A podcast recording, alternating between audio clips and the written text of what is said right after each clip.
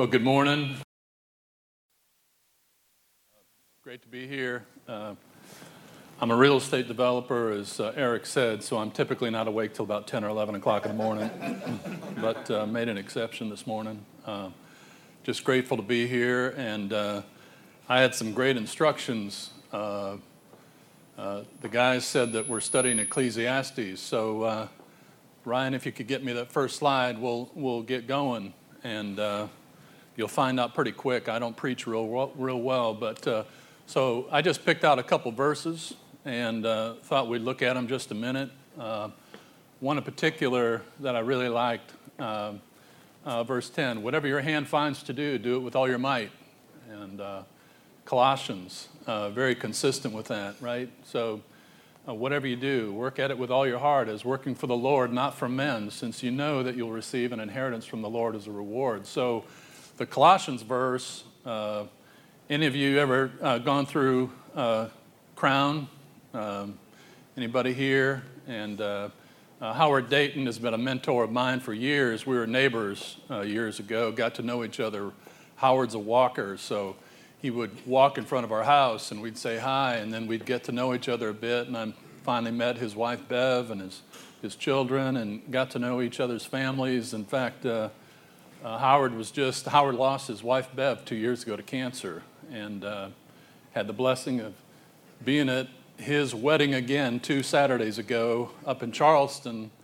Uh, the Lord gave him another love, and so uh, and he happened to uh, marry a, to marry a woman that was one of my wife's 35 year friends, and uh, who had a uh, a tough event in her life a number of years ago, and she ended up being divorced. But they found each other, and Howard was married. But Howard's been a mentor uh, of, of mine and my family's for years, and so that Colossians 3:23 verse is one of the verses that you memorize when you go through Crown. And one of the one of the great takeaways for me as a young man in my 20s going through it for the first time was you know, there's a lot of circumstances in your life that'll come along, and, and, frankly, something that could possibly get in the way of you really being a great example for Christ. And, you know, I don't get along with my boss or my boss's boss, and something, and so maybe I don't start giving it my all and yet there are people watching every one of us, right, every day. And, you know, there's a believer that, you know, isn't really pulling his, his weight. If you recognize, though, that you're working for Christ and that we're an example for Him, and we all know that. But, you know, the Lord gives us all kinds of, of instruction in His scripture. And so that's something that for 35 years has been on my heart. So I was really blessed to see uh, Colossians 9:10. And then, uh, moreover, no man knows when, it's his, when his hour will come. We all know that. And uh, so, whatever our circumstances in our families, in our work, in our personal lives, uh, every day is a blessing. We know that. We need to take uh, each of them seriously. Um, and then, uh, the quiet words of the wise are for more to be heeded than the shouts of of a ruler of fools. Wisdom is better than weapons of war. And that's what was what I wrote down there at the bottom was just the, uh, the footnotes in my, my scripture, so you can take a quick look at that. But, but wisdom, you know, the Lord gives us relationships that He provides wisdom through, His scriptures that He provides wisdom through. And so that's just a great, uh, gentle reminder for us there. Um, that's. Uh, Let's see. Got to get this right, guys. I think 471 months this month. If this is recorded, I can't get that wrong because if my wife hears that and he got it wrong, that wouldn't be good. But we'll be 40 years next summer, so. Um,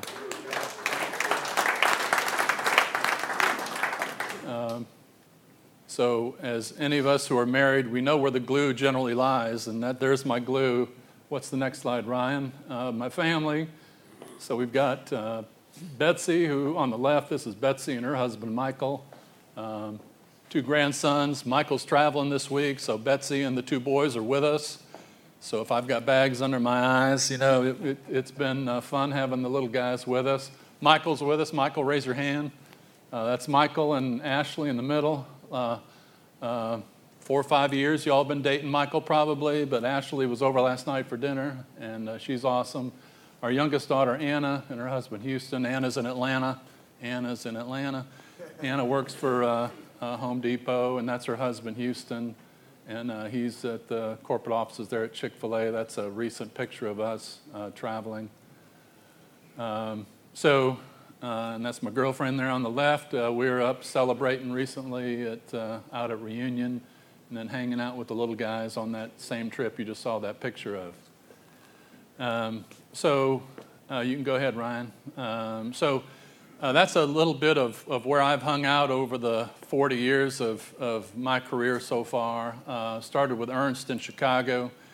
Um, uh, stayed there. I decided to Jennifer lived in Minneapolis, and so I was in Chicago, and so 400 miles. I don't know if that would have worked for you guys, but that wasn't working real well for me. So uh, moved up, chased my girlfriend, went up to Twin Cities, went to work for then Price Waterhouse, now PwC, and uh, stayed up there. And, and uh, uh we, uh, we, we had been dating for a couple years, and so I was getting a little anxious and just really wanting to see if I could close this deal. Well, she was wanting to go to she was wanting to go to um, and, and with Campus Crusade and travel around the world and, and utilize her uh, skills as a dental hygienist. And so uh, I was trying to keep my hands open, and uh, you know, and so I encouraged her to go. So she went out for training. So I, so if you got this right so far, if I haven't confused you, I've moved across, you know, a couple states going to chase this young lady, and then I'm still saying, why don't you go hang out with these crusade folks, and then maybe go overseas.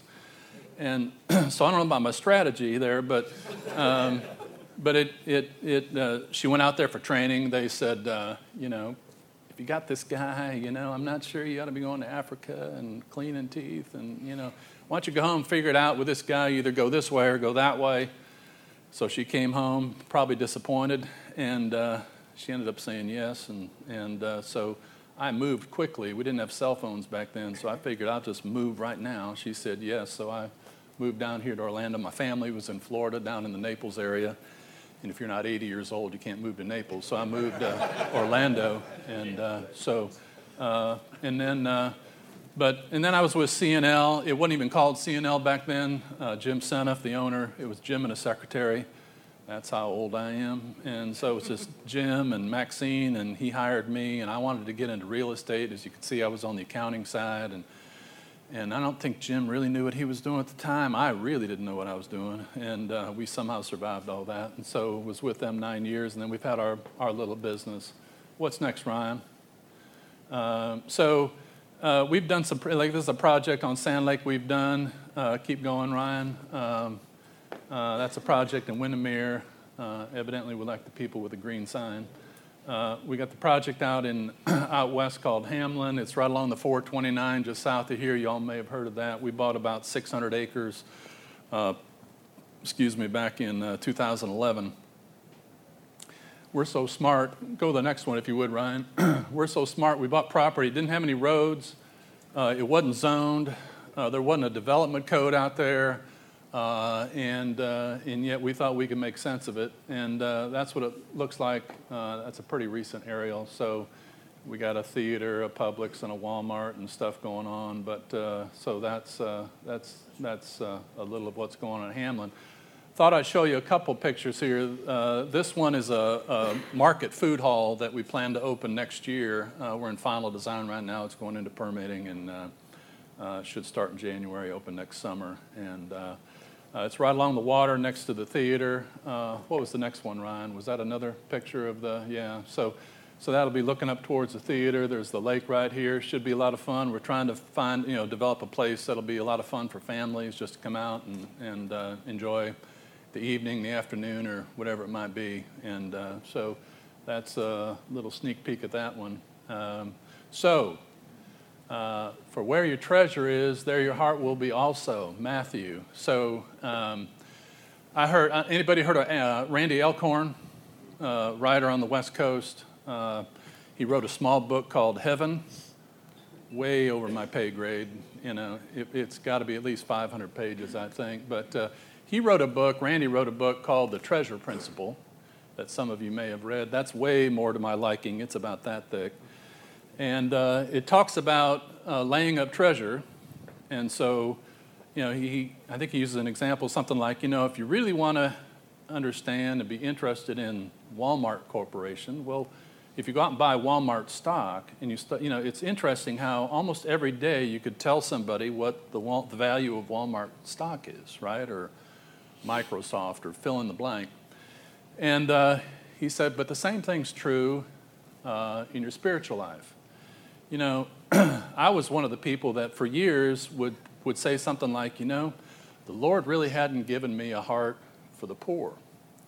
And, you know, I really enjoy supporting our ministries and activity at our church. Uh, I love the First Academy. I served on its board for about 15 years. Just they, they kicked me off at the end of June, uh, just for the benefit of the school, I'm sure. So they said, You've been chair too long, you better step down. And so I did. But, uh, uh but you know, but I, it, was, it was probably only five or six years ago that I really started investing in some of our efforts in the community. And I'll talk a little bit about that, but it's interesting how the Lord has really uh, grown Jennifer's and my heart towards others and who are, you know, way less fortunate than any of us, right, guys? And so, you know, as far as laying up treasure and where your heart is, you know, where your treasure is, your, your heart will follow. And so, for if there's any portion of your life that you believe that, you know, I'm not really sure why, like that Scott Boyd guy, you know, he mentioned he really wasn't doing some investing in certain areas, and then he started investing in an area down by the stadium downtown and with some housing down there for families or the charter school down there for the kids. It's a Title I school, those kind of things. And it's interesting how certainly uh, the Lord's helping to change our heart. Uh, so, uh, these are some of the things that have been important in our family. I'll start uh, with Howard's uh, ministry, Crown, now called Compass, and you know went through went through Crown in my late 20s. Was blessed that Howard was our facilitator, and then one of your recent speakers, uh, Steve Scrimshire, he took Scrimshire and me and said, Well, neither of you could probably do this, so why don't you do it together and maybe you won't blow it too badly. And so, you know, Scrimshire and I led a group. And then he and Deborah went on to lead some groups, and Jennifer and I went on to lead some groups. Uh, we had a kind of a legacy group in our fam in our home uh, one year, and Gary was part of that group. He and Vivian were part of that group, and and uh, so Compass was a real foundation for our family as far as understanding. You know, I had no idea that the Lord had over 2,000 verses in the scriptures on finances. You know, why would that be? Because He knew we'd mess it up so bad, right? and so, you know, we talk about, you know, treasure in your heart. Well, a lot of us treasure our business. We treasure our stock accounts or our bank accounts or all the things that seem to be so attractive because most of us don't really understand uh, where our eternity really is going to be and how do we really lay up treasure. And so, and then that, that little insignia up on the top right, which I, I wasn't on their marketing team, but that's for generous giving, that top right, okay? So that's a bunch of G's, generous and giving. And so they're a real strange group. They, uh, uh, they're based here uh, down right near Lake Eola. And uh, they have this big conference every year, every April. They usually go East Coast one year, West Coast, you know, next year. And, and uh, this last April, uh, we were hanging out in Atlanta. And uh, it's like four or 500 people that get together and they talk about being generous. And the thing about generous giving is they never ask for anything. Uh, there's a foundation that sponsors about 80% of their budget, gives them about $3 million of operating capital a year to run their organization. They've got people, personnel all over the country. And I think their board of directors covers the other 20% or so. But, but it's really just believers getting together and, and just hearing from, you know, you have your paid speakers, you know, your Andy Stanleys and your Tim Kellers and blah, blah, blah coming in. And so you get some great teaching uh, but then you have, uh, you know, uh, a Gary and Vivian uh, that might show up and, and, and they might come up as a couple and just as a lay couple, or like a Jennifer and Scott might come up and just say, well, here's what we're doing. in our giving journey. And, you know, we've kind of had these stumbling blocks along the way, but here's where we are, and we're all work in progress. But, uh, you know, you know, here's, here's, and just, you know, just, and so I go to my first generous giving conference. Uh, and it was right here in Orlando 15 years ago. Uh, most of you heard of Jim Henry here in town? So, so Jim calls me one day. He says, "Hey Scott, I got this. There's this conference, and I put a table together, and just wonder if you'd join me." And you know, and it was like two months out, so I couldn't say, "Hey Jim, you know, I'm getting a haircut that day, and you know, I, I can't do that. You know, I can't work that around my schedule because you know it's two months out. That's not enough time." And so, you know, I said, "Well, what in the world's generous?" And I think what Jim said would, "I don't know. I've never been either." And, uh, but it, it, I've, you know, I've, who's going to be the speaker? This is going to be the speaker. Well, the Lord having a sense of humor, of the, say, five lay testimonies during the weekend, it's about a 48 hour event. Uh, two of the lay testimonies were given by real estate developers. So evidently it wasn't a high standard.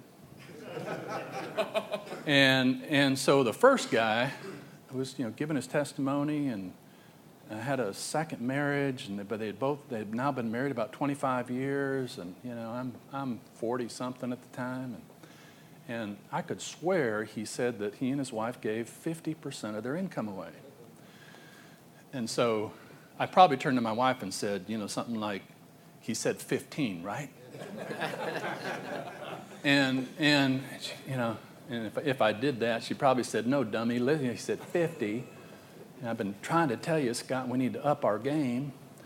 And, and then, unfortunately for me, the next day, the second real estate developer really put me in, in trouble because he was giving 70% of his income away. And so I probably thought we ought to just stand up and walk out at that point in time because who are these strange people?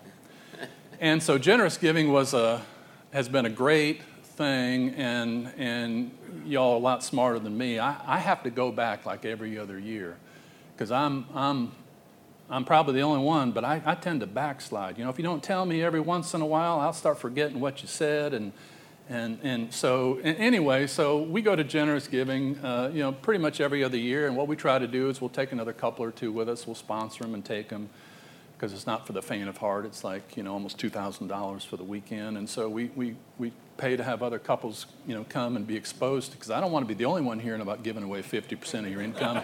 I want company, you know? And so, and, and there's other, there's, so there's a National Christian Foundation. I'll talk about them in a minute. It's an organization out of, it, out of Atlanta. We happen to have an affiliate here uh, that I serve on their board. And, and uh, it's for, it's for believers that want to go the extra mile, and I'll tell you about that. First Academy is up there, served there for a long time. And then these last couple three, why don't you go ahead, Ryan? So, Purpose Built Communities uh, is a group out of Atlanta. And uh, Tom Cousins, another real estate developer, uh, was looking for some things to do in Atlanta, and he kept giving away, you know, $25,000 here, or 50000 there, or 100000 here, or 10000 there, or a quarter million dollars here. And he wasn't seeing Atlanta change at all. Okay, and he was frustrated because he would, he would, you know, give to his church, certainly, but he was trying to help change his community. So, anyway, he, he got exposed to this area uh, east of downtown called Little Hanoi, and uh, and uh, you know a lot of problems going on. Took a tour of the area. They were just closing this school up there called drew elementary. It was the 69th best elementary school out of 69 in the atlanta public school system and so they're going to close it. And tom says well what are you going to do with the kids? And he said well we're going to bus them. And he said you can't bus the kids. That's not that's proven. That's, that's not going to work. He says well you need to chart you need to you need to start a charter school here. And they, they probably patted him on the back and said hey tommy you know we don't even allow charter schools in the state of Georgia. You know, nice idea, but you're in real estate. Why don't you go back and play real estate? And, and so Tom, being a uh, not a belligerent guy, but just, he, thought he knew the right answer. So he, he helped champion the whole charter schools are allowed in Georgia. Within three years, they start to rename the school the same name, the Drew, but it was a charter school. So they, they opened Drew Charter School in the area that was the 69th best you know, elementary school in the Atlanta public school system. By the time we met them about seven, six, seven years ago, uh, Drew Charter was the number three, excuse me, number three elementary school in all of Atlanta. not the number three elementary school in the low income area, the number three school, period. They then had a middle school. They had the number one middle school in all of Atlanta. And we're about to open up a high school. they now have a high school. They have about 2,000 students in this not so small charter school.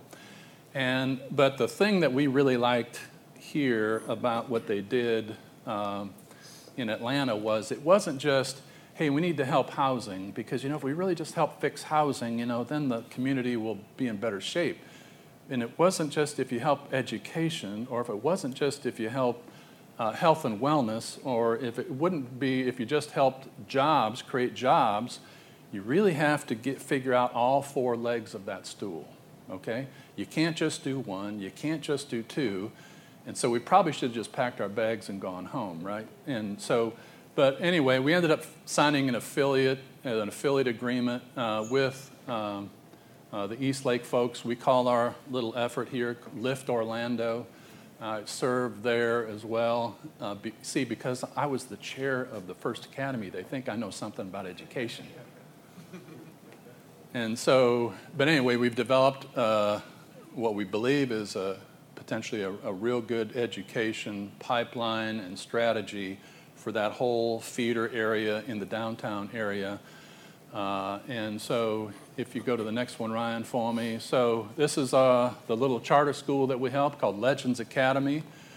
Uh, it's a, uh, go ahead, Ryan. Um, it's in its fifth year. Um, uh, we're about 400 students. We're capped at 420 students. Uh, started at a couple hundred. Uh, I should have put a slide on here that showed how the students are doing because it really doesn't matter how many we have. It's how is Dr.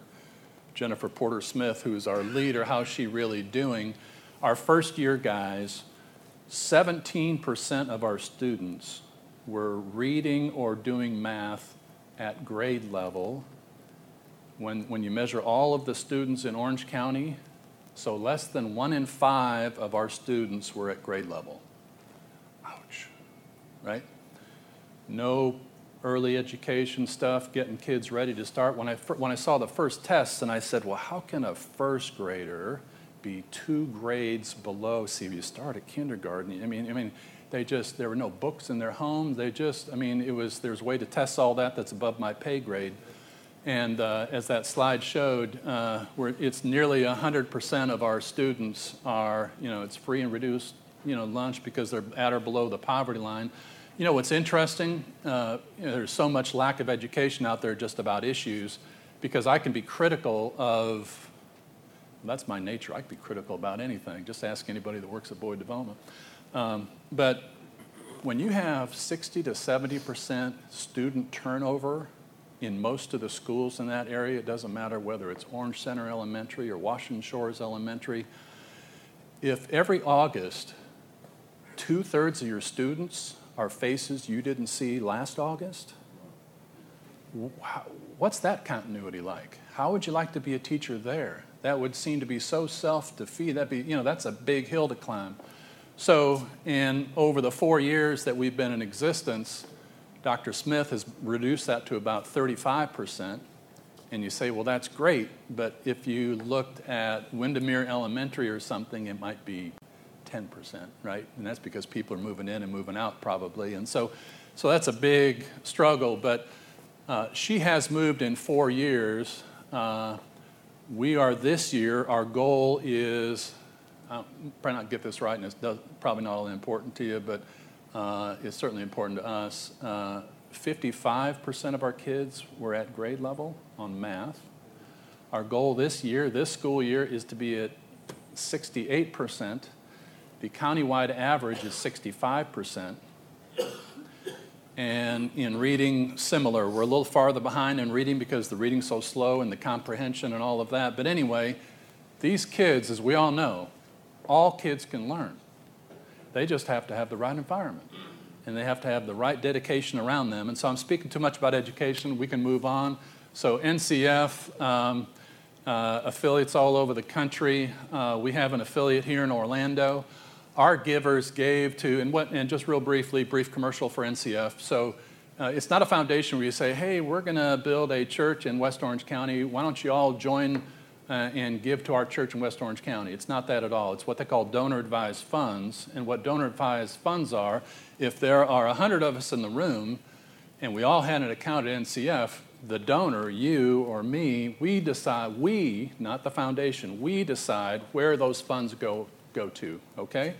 And so why NCF? It just makes giving a lot easier. I mean, we would give to 30, 35 charities a year, and you know, I might have to do 25 or 35 tax returns a year just to get to my 1040. Uh, my, but that was the easy lifting. My wife had to do the charitable giving, and you know, that was just cumbersome. So to be able to just make put our you know put dollars into NCF, and then frankly we can go online and give, and it's easy that way. The BHAG though for NCF is they allow believers to give what's called non liquid gifts. Okay? So if you own a business, and whether you own 25 your, 25% of your company or 100% of your company, you can gift stock in your company to NCF, to your donor advised fund. And so, not 100% of your income goes to your 1040 anymore. 90% would if you gave 10% of your company to NCF. The other 10% would go to NCF so it reduces your income and it starts putting money into this giving fund. And guess what? You generally start to give more. So, guys like me who own real estate, you know, we've gifted out parcels on projects. There's a project in Windermere that one of those Publix as you saw, and we were down to the short strokes. We had a couple of out pads left, and, and we just gave them to NCF. And then when they sold, we didn't get the cash because we had give, given those away, but but four or five hundred thousand went to NCF that we could start giving to Legends or to the First Academy or to First Baptist. So the, the point is there are ways to really, if you're interested in increasing your giving, because I'll show you in a minute a chart. Look at the next one, Ryan. I'm not sure if it's the next one or not. The next one was our staff there at NCF. Um, and uh, last year, our givers gifted out $26 million. Those are givers in Central Florida okay? And I would venture to say if you had all five, 600 of our families here, if you would ask them, are you giving away, are you giving more money today than you were three years ago or five years ago? Most of them would say, absolutely. It's so much easier. I'm doing non-liquid gifts. We'll probably do 25 non-liquid gifts this year with, with uh, believers around the city. Uh, the next one, Ryan. So here's, here's the problem for us. And, and this is, uh, this is something that um, will make some sense to you. The IRS tells us when they look at all these state tax returns around the country, and, and uh, that about 10% of our assets are liquid. Okay? So, um, so we want to be generous and we want to give to a lot of folks. There are a lot of great things out there and we want to be generous, but you know, we got that little piece of pie that we're trying to do all our giving out of. So that's rough. But if you got these guys like Boyd around who have these other assets, or, or have a manufacturing company or a citrus company or whatever kind of company that you have, um, we have givers that have given art. We have a guy in Central Florida that collected art for years. He's an awesome guy. He and his wife just decided, he and Beth decided, ah, we don't need this stuff. So they decided to gift those pieces of art to NCF. They took them to Sotheby's or somewhere within the month. 300 some thousand dollars into their giving account. They got a deduction for doing that. Um, we have a guy that gave a helicopter. We have families that have given, you know, have a good friend that gave millions of dollars of stock last year. And he didn't write a check last year because they still own the company. But because he signed some documents, he got like a $3 million deduction that he couldn't use all of that last year on his return, but it carries over for 10 years. So last year and for the next nine following years, he can carry it forward. And uh, so he's being, you're being efficient because we're what? We're stewards. None of us really own anything. Really, it's all God's. And so if we really believe that, we need to be thinking about stuff like this and those of us who know a few things about, say, an NCF, we all think everybody knows about NCF and, and knows what tools it has. You know, one of the biggest secrets out there. But you've been able to do what our family and dozens of families do around Central Florida. You've been able to do that for 50 years in, the, in this country. It's not, well, you know, Trump signed something in December of 2017 and now you can do such and such. I don't think so. You've been able to do this for decades. And so, um, what's the next one, Ryan? So, uh, this is one of my favorite verses. Command those who are rich in this present world not to be arrogant nor to put their hope in wealth, which is so uncertain, but to put their hope in God who richly provides us with everything for our enjoyment. Command them to do good, to be rich in good deeds, and to be generous and willing to share. In this way, they will lay up treasure for themselves as a firm foundation for the coming age, so that, so that they can take hold of the life that is truly life. So before you go to the next slide, you know, that, that first line, you know, most of us might think, you know, command those who are rich in this present world. So if I were to say, how many here are rich? Nobody thinks they're rich, right? See, I'm not rich, but, you know, Ryan's rich. And Ryan would say, well, no, no, no, I'm not rich. You know, Gary's rich. And so, uh, but there's a problem with that. What's the next one, Ryan? So, command those who are rich in this present world. So, so what's the left side? If you make $32,000 a year, you'd be in the top 1% of wage earners in the world. Anybody make more than $32,400? Uh-oh. Uh-oh. Yeah, but what if you make $80,000 a year? The top one tenth of 1% of wage earners in the world? Really? You know, I make $80,000. I don't feel rich.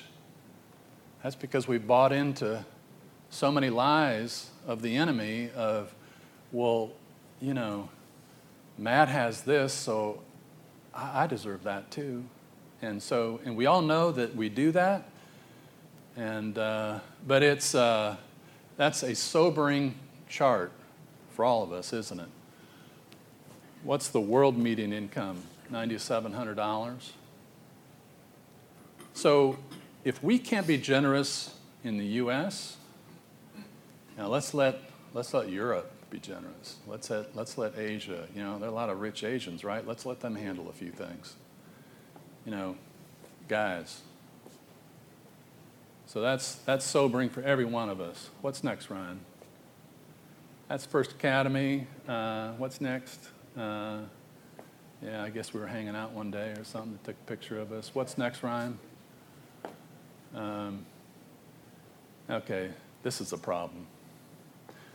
I'm a, I'm a numbers guy, I'm a charts guy, I'm a recovering CPA, you know.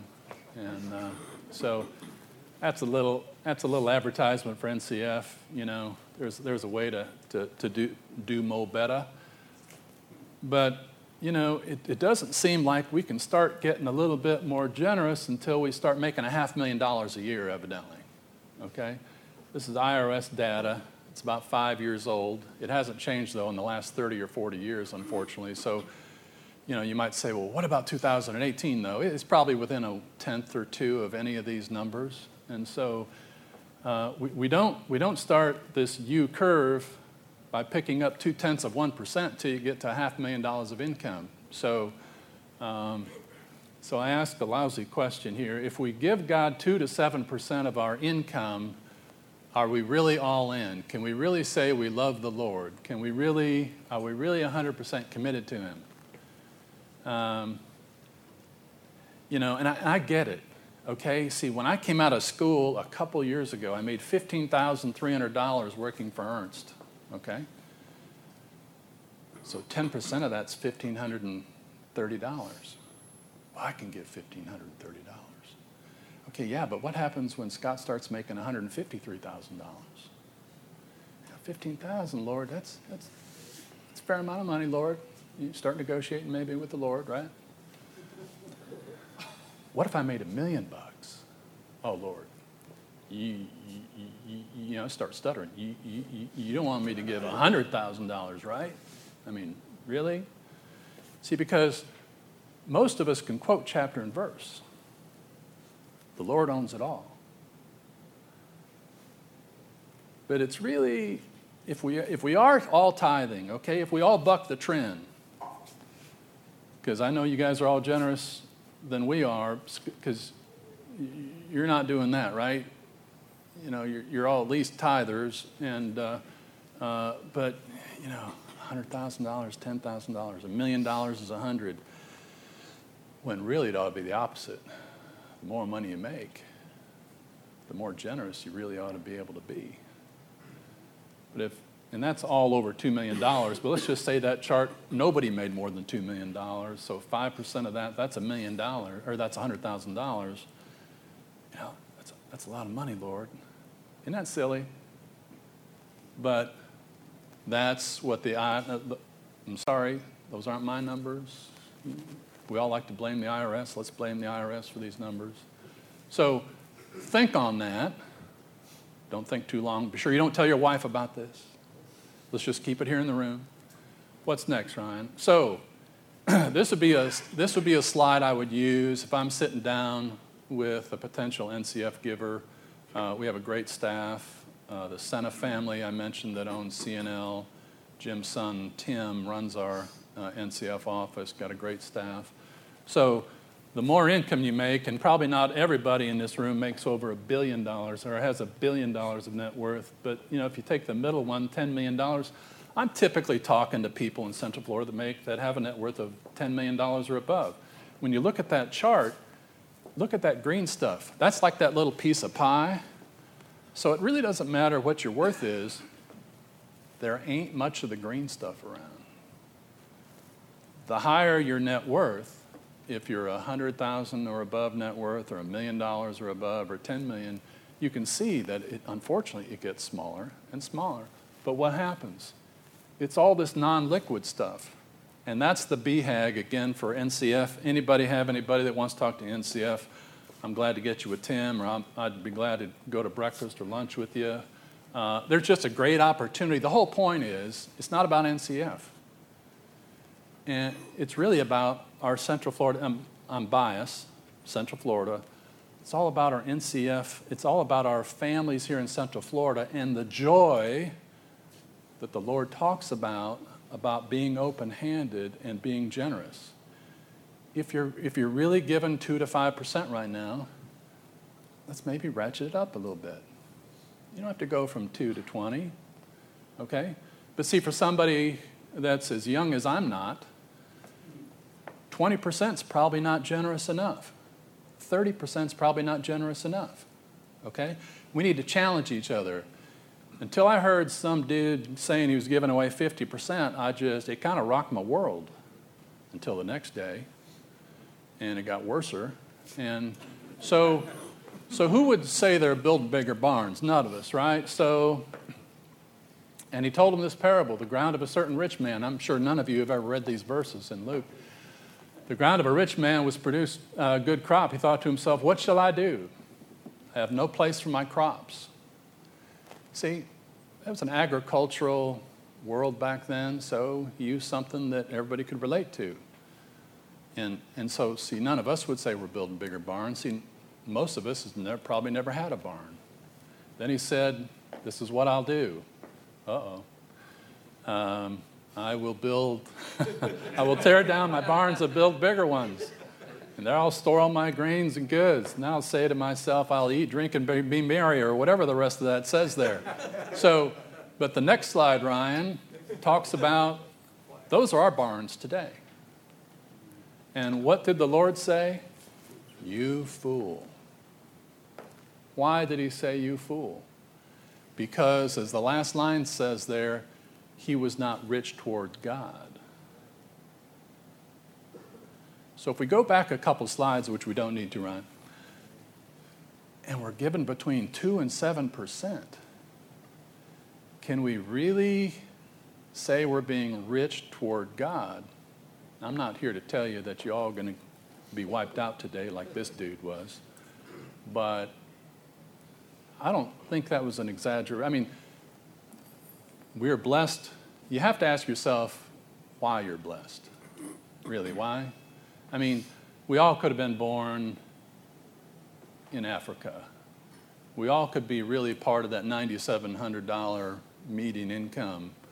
We could have been born blind. We could have, you know, uh, but, but most of us in this room are doing okay. Some of us are doing very well. And we developers are either broke or we're doing okay, and right now we're doing okay. But, but the point is, we need to be rich toward God, and I need to wrap it up. So we're not going to watch this video, but even the point of this video, because it's five minutes long, uh, even Bill and Melinda Gates, that's a little, that was a little quote from them. Probably the most fulfilling thing they've ever done in their life is giving their wealth away. Now, they may be believers. I don't know if they are, they aren't. But the world is leading by example about the giving pledge that they talk about. Why isn't the believing community known for giving and giving pledges. And so I've got buddies that I talk to about these things. And uh, this is a cool article. We don't have time to look at it. The bottom line, though, is here's one of the reasons why I think we're not nearly as generous as, generous as we could be. Uh, this is about um, BBs and shotguns, and he's a hunter, and he talks about himself and his son, and he's got a BB gun, and he's got a farm, and he'll take a BB gun and and pop the geese. He doesn't like geese on his, on his, on his property. His son's doesn't own a BB gun, he owns a shotgun. And he, he takes care, his son takes care of things differently with his shotgun, and that goose isn't around after that, right? So he says the same thing about us, though. Encourage you to think about a cause you're passionate about as a 12 gauge shotgun casing. Find a bunch of friends who care about the same cause and package yourselves together and take, take an issue and just knock it out. Don't use a BB gun we need to quit acting in silos. Each of our church, you know how many, you know how many nonprofits we have in Central Florida? 4,000. And it's not that there's not 4,000 good causes. A lot of those do the same thing, right? But see, we churches, we don't work together. We kind of work in silos. We, we kind of work as we do with BB guns. We need to take out a shotgun with issues in Central Florida. In this case, how about West Orange County? And what are the issues that we can get behind and go after and knock them out? Okay? Not just, hey, let's push that problem to East Central Florida. That's the BB gun approach, right? And then I'm wrapping up, sorry. So those are just a couple books I love as far as issues and really getting into something. That's, that's the primary thing I hear of when I talk to, to uh, families is, well, I don't want to, I don't want to more than tithe in my church, see, because if I tithe, if, if I did more than that, then too much of the budget in my small church would be dependent on me. And what I want to tell them is that's a crutch. That's of the enemy. Okay? But see, I'm a little bit nicer than that, not, not much. But so, but Gospel Patrons is about uh, businessmen that get behind ministry people that have changed the world. It's all of three stories. It's my kind of book. William Tyndale translated the, the Gospels into English in London.